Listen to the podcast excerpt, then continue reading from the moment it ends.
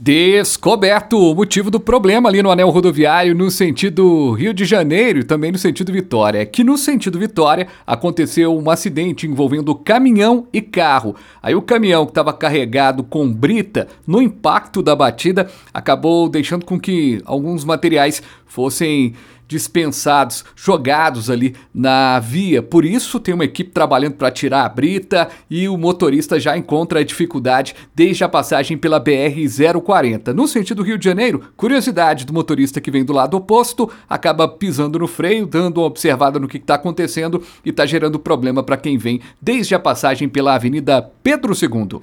Dica do Genex Guard: pode ser bulldog francês, pastor alemão, maltês ou vira-lata. Todos ficam protegidos contra pulgas e carrapatos com o NexGuard, a marca mais vendida no mundo.